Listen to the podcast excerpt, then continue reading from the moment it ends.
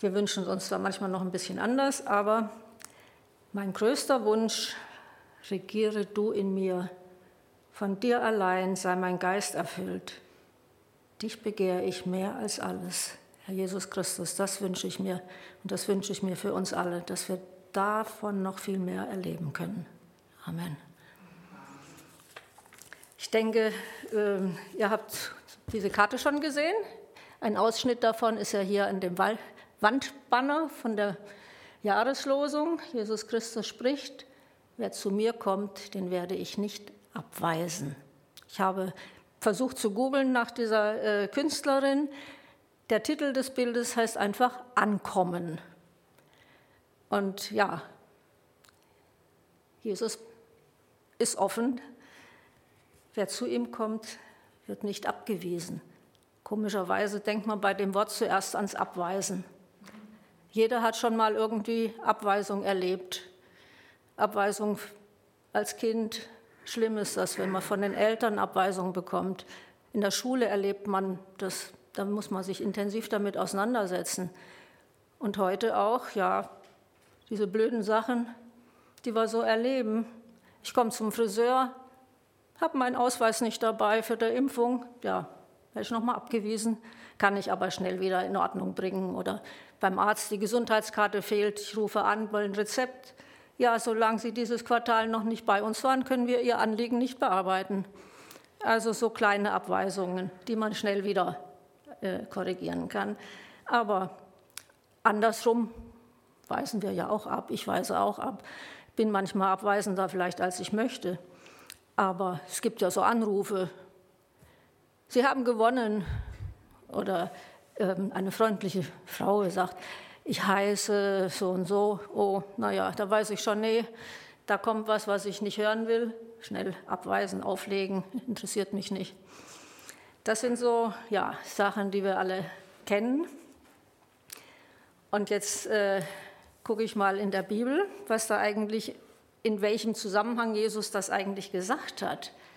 Er hat ja eigentlich, wir können uns nicht erinnern, dass er mal jemanden wirklich abgewiesen hat oder sogar rausgeworfen oder weggestoßen.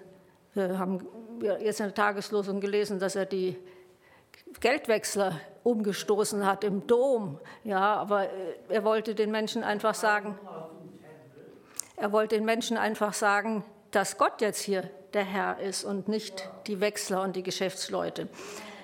Und äh, er hat eine Frau mal abgewiesen, weil sie äh, nicht zu den Juden gehörte, aber er hat ihr nur eine Frage gestellt, wäre es denn recht, wenn ich jetzt den Hunden das Brot vorwerfe? Und die Frau konnte sich darauf einlassen. Hunde war so eine Bezeichnung für äh, Nicht-Juden. Ja, aber die Kinder nehmen doch auch die Brösel auf, die vom Tisch fallen, die Hunde, die Brösel von den Kindern. Ja, sie war nicht abgewiesen, sie hat nur ein Gespräch mit Jesus finden können und hat dann auch wirklich, ihr Kind wurde gesund. So sind so ein paar Szenen, wo man denkt, er hat seine Mutter abgewiesen, als sie schon gesehen hat, seine Macht als Sohn Gottes wird jetzt sichtbar. Und er sagte, meine Zeit ist noch nicht da. Aber er hat nicht den Mensch von sich abgewiesen. Er hat eine neue Perspektive eröffnet als die Familie ihn abholen wollte, sagte nicht, geht weg, sondern ich habe hier meine Familie. Also er hat gesprochen mit den Menschen, er hat sie nicht weggestoßen oder abgewiesen. Sondern Jesus sagt ja eigentlich, kommt her zu mir alle, die ihr mühselig und beladen seid. Er ist am Kreuz ein Bild für geöffnete Arme. Keiner wird von Jesus abgewiesen. Und in dieser Geschichte, wo Jesus dieses Wort jetzt sagt, da ist ja viel vorher schon passiert. Eigentlich waren ja die Jünger erschöpft von vielen Predigen, von vielen Heilungen, von vielen Menschen. Und Jesus wollte ihnen einen Ruhetag gönnen. Und sie fuhren mit dem Boot auf die andere Seite in eine einsame Gegend. Und da waren aber auch schon wieder so viele Leute, die schon wieder gekommen waren, wollten Jesus hören. Und Jesus hat gepredigt bis zum Abend bis dann ja die Jünger sagten, wie können wir denn jetzt hier was zu essen kriegen, auch für die vielen Menschen da. Und die, sie durften dann dieses Speisungswunder erleben, dass über 5000 Familien zu essen hatten und die Jünger hinterher auch noch genug von zwölf Körben, die übrig waren. Da hatten sie was Wunderbares erlebt und die Menschen wollten Jesus zum Brotkönig machen und er entzog sich dieser Situation, war einfach dann nicht mehr da und die Jünger sind dann schließlich alleine zurückgefahren mit dem Boot über den See. Und dort erlebten sie dann einen gewaltigen Sturm, der sie in Lebensnot brachte. Und Jesus kam auf dem Wasser zu ihnen. Als er dann im Boot war, war der Sturm weg und sie waren dann schnell am Land. Ja, so tolle Sachen haben sie alles erlebt. Und dann kommen die Menschen wieder, schon am Morgen warten sie schon wieder. Und wo war Jesus denn? Fragen sie, wo warst du denn? Wie bist du denn hergekommen? Und Jesus sagt, ihr sucht mich ja nur, weil ihr Brot haben wollt. Ihr sollt euch nicht ums Brot sorgen, sondern ihr sollt erkennen, ich bin das Brot des Lebens vom Himmel gekommen. Da sagten sie, was? Du vom Himmel gekommen? Wie soll man das denn glauben? Der Mose, der hat uns damals das Brot vom Himmel gegeben, unseren Vorvätern. Da haben wir gesehen, da ist Gott. Aber bei dir, wie soll man denn sehen, dass du vom Himmel gekommen bist? Zeig uns mal ein Wunder das nach all den Wundern, die sie schon gesehen hatten, zeig uns mal, wir glauben gar nicht, dass du vom Himmel gekommen bist, ohne dass wir da noch mal ein Wunder sehen. Und dann weist Jesus darauf hin, die sollen sich um ein Brot kümmern fürs ewige Leben und nicht von einem Brot essen, das sowieso wieder hungrig macht und nicht vom Sterben schützt, sondern das Brot, das Jesus ist, das führt zum ewigen Leben. Und dann lese ich mal ein paar Verse aus dieser Predigt, die Jesus dann hält. Das ist schon äh, ja ziemlich harte Predigt auch. Jesus sprach zu ihnen: Wahrlich, ich sage euch, nicht Mose hat euch das Brot aus dem Himmel gegeben, sondern mein Vater gibt euch das wahrhaftige Brot aus dem Himmel. Denn das Brot Gottes ist der, welcher aus dem Himmel herabkommt und der Welt das Leben gibt. Da sprachen sie zu ihm: Herr, gib uns alle Zeit dieses Brot. Jesus sprach zu ihnen, ich bin das Brot des Lebens. Wer zu mir kommt, wird nicht hungern, und wer an mich glaubt, wird nie mehr dürsten. Aber ich habe euch gesagt, dass ihr mich auch gesehen habt und nicht glaubt. Alles, was mir der Vater gibt, wird zu mir kommen, und wer zu mir kommt, den werde ich nicht hinausstoßen. Denn ich bin vom Himmel herabgekommen, nicht, dass ich meinen Willen tue, sondern den Willen dessen, der mich gesandt hat. Dies ist aber der Wille dessen, der mich gesandt hat, dass ich von allem, was er mir gegeben hat, nichts verliere, sondern es auferwecke am letzten Tag.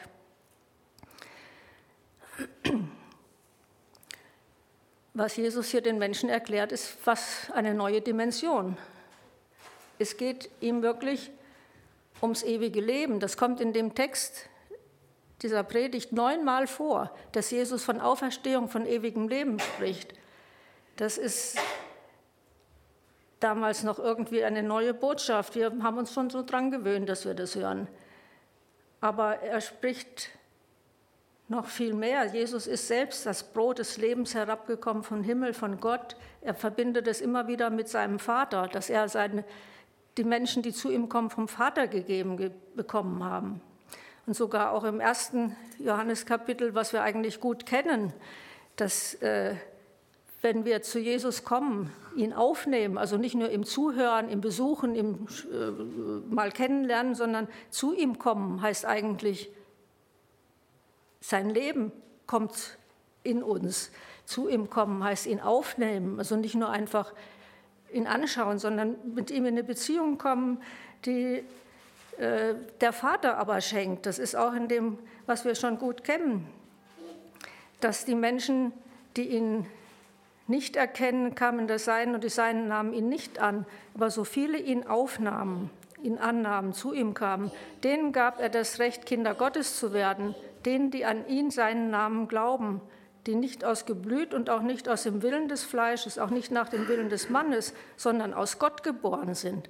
Sie erfindet immer wieder, auch der Johannes betont das eben in seinem Evangelium, dass Jesus als Mensch auf dieser Welt ganz abhängig von Gott war. Er war ein Mensch wie wir, aber er hatte eine ganz klare Beziehung zum Vater. Und eigentlich sollen wir die auch haben können. Nur wir sind halt Sünder. Bei uns ist es immer noch Stückwerk. Wir sind nicht vollkommen in unserer Beziehung zu Jesus und zum Vater. Wir, das ist bei uns nie so ganz so, wie wir es uns oder wie ich es mir wünschen würde. Es ist immer wieder ja, Stückwerk, aber Gott kann aus kleinen Stücken große Kunstwerke machen, wenn wir sie ihm zur Verfügung stellen, unsere Gaben. Und ja, das Harte an dem Text ist eigentlich in weiteren Versen noch, wo er von Fleisch und Blut spricht. Das ist auch nochmal, Jesus sagt, niemand kann zu mir kommen, wenn nicht der Vater mich gesandt hat. Der Vater, der mich gesandt hat, ihn zieht. Ich werde ihn auferwecken am letzten Tag. Das spricht er immer wieder. Aber dann nochmal dieses Fleisch und Blut, das die Menschen wirklich erschüttert und entsetzt und auch für uns ja eigentlich schwer fassbar ist. Das Brot, das ich geben werde, ist mein Fleisch für das Leben der Welt. Die Juden stritten untereinander und sagten, wie kann dieser uns sein Fleisch zu essen geben? Da sprach Jesus zu ihnen, wahrlich, wahrlich, ich sage euch, wenn ihr nicht das Fleisch des Sohnes des Menschen esst und sein Blut trinkt, so habt ihr kein Leben in euch selbst. Wer mein Fleisch isst und mein Blut trinkt, hat ewiges Leben, und ich werde ihn auferwecken am letzten Tag. Denn mein Fleisch ist die wahre Speise und mein Blut ist der wahre Trank. Wer mein Fleisch isst und mein Blut trinkt, der bleibt in mir und ich in ihm. Wie der lebendige Vater, der mich gesandt hat, und ich lebe um des Vaters willen. So auch wer mich isst, der wird auch leben um meinetwillen. Nicht das Brot dies ist das Brot, das aus dem Himmel herabgekommen ist, nicht wie die Väter aßen und starben. Wer dieses Brot isst, wird leben in Ewigkeit. Fleisch und Blut von Jesu essen und trinken, wir kennen das als Abendmahl. In dieser Geschichte erzählt Jesus das im Zusammenhang mit diesem Brotwunder, dass sein Leib das wirkliche Brot ist. Und das erklärt sich eigentlich erst, nachdem Jesus gestorben und auferstanden ist und die Menschen, die Jünger, das im Pfingsten den Heiligen Geist bekommen haben. Vorher war das gar nicht zu verstehen. Was meint Jesus denn mit sein Fleisch essen und sein Blut trinken? Wir wissen heute, dass durch sein Fleisch und Blut wir überhaupt eine Beziehung zum Vater möglich ist. Dass sie, ja, sein Geist, sein, seine Erlösung uns freimachen kann, überhaupt zum Vater zu kommen. Und das werden wir nachher auch feiern. Jesus hat das dann beim Abendmahl bei den Jüngern eigentlich erst deutlich gemacht, das Brot ist mein Fleisch und der Wein ist mein Blut. Und das trinkt zu meinem Gedächtnis und bis ich wiederkomme. Was mir wichtig ist, ist eigentlich, dass Jesus immer die Beziehung zum Vater hat. Immer wieder, er kann nichts tun ohne den Vater. Und so können auch wir in eine Beziehung zu Jesus kommen, wo er uns durch uns wirken kann. Und das wünsche ich mir so sehr, dass das noch viel mehr wird, dass wir nicht nur sagen, okay, ich habe jetzt die Erlösung, ich habe ewiges Leben, sicher, aber wie, jetzt, wie, wie regiert Jesus jetzt? Was haben wir gesungen? Das war doch, ich möchte, dass du regierst, dass du in mir regierst, dass ich von deinem Geist erfüllt bin. Das begehre ich mehr als alles. Das haben wir gesungen und das, dass wir das im täglichen Leben erfahren, das wünsche ich mir sehr dass im Alltag Gottes Liebe spürbar wird, seine Kraft. Wir merken das stückchenweise immer, aber nicht so richtig durchdringend. Das, ja, das wünsche ich mir, dass davon mehr noch kommt in meinem Leben, in eurem Leben, in unserem Gemeindeleben. Ja, dass in der Welt um uns her sichtbar wird, dass Gott da ist, dass er, dass er durch uns hindurch leuchten kann, wie es auch in diesen Liedern eben zum äh, Ausdruck kam. Wir sind auf Ewigkeit mit ihm verbunden. Auch in, als guter Hirte sagt Jesus es auch nochmal. Johannes 10, dass wir meine Schafe hören meine Stimme, sagt Jesus, und ich kenne sie und sie folgen mir und ich gebe ihnen das ewige Leben und sie gehen nicht verloren in Ewigkeit und niemand wird sie aus meiner Hand rauben. Mein Vater, der sie mir gegeben hat, ist größer als alle und niemand kann sie aus der Hand meines Vaters rauben. Ich und der Vater sind eins. Auch wieder die Beziehung, die Schafe, ja, die Kinder Gottes, die Menschen, die in seiner, unter seiner Herrschaft leben, die kann niemand aus Gottes Hand rauben. Das ist wunderbar. aber dass, dass wir wirklich täglich da, damit leben, darin leben können, in seiner Liebe, in seiner, seiner Ewigkeit, die ja mit dem wir Gottes Kind geworden sind, in unserem Leben ja schon anfängt. Das, da wünsche ich mir wirklich, dass wir dann noch mehr alltäglich erfahren. Zu Jesus kommen, bei Jesus ankommen. Mit dem Schiff, mit dem die Jünger gefahren sind. Ich weiß nicht, warum sie das Bild des Schiffs da gerade hat, die Künstlerin, aber dass wir mit Jesus zusammen unter seinem Kreuz in dieser Welt unterwegs sind. Ich habe noch ein schönes äh, Gedicht oder Gebet, eigentlich ein Zuspruch. Ich habe ihn auch schon mal weitergegeben, das, wo das eigentlich auch so zum Ausdruck kommt. Ankommen, bei Jesus ankommen, das bedeutet doch auch innerlich zur Ruhe kommen, zum Frieden kommen. Und da schreibt diese äh, Dame da, Hanna Hümmer, wenn du ganz in ihm zur Ruhe gekommen bist, wirst du offen sein für die Nöte der Menschen, für die Fragen der Welt. Wenn du in ihm zur Ruhe gekommen bist, wirst du in der Begegnung mit den Menschen auch den anderen Ruhe bringen. Den Segen des Stillseins, die Kraft der Natürlichkeit, die Einfachheit des Gelöstseins. Und du wirst Richtung weisen denen, die in Unruhe sind. Wenn deine Augen ganz auf Gott gerichtet sind, kann Gottes Licht durch dich hindurchstrahlen zu den Menschen. Dein Wesen ist Gott und den Menschen zugewandt. Und dein Leben kann eine Woge des Segens sein, die sich fortpflanzt in dieser Welt. Amen. Wir werden jetzt Lieblingsverse als Gebet. Freut euch alle Tage, dass ihr zum Herrn gehört. Und noch einmal will ich es sagen, freut euch. Alle Menschen sollen eure Güte und Freundlichkeit erfahren. Der Herr kommt bald. Macht euch keine Sorgen. Ihr dürft Gott um alles bitten. Sagt ihm, was euch fehlt und dankt ihm. Und Gottes Friede, der alle unser Verstehen übersteigt, wird eure Herzen und Gedanken im Glauben an Jesus Christus bewahren. Amen.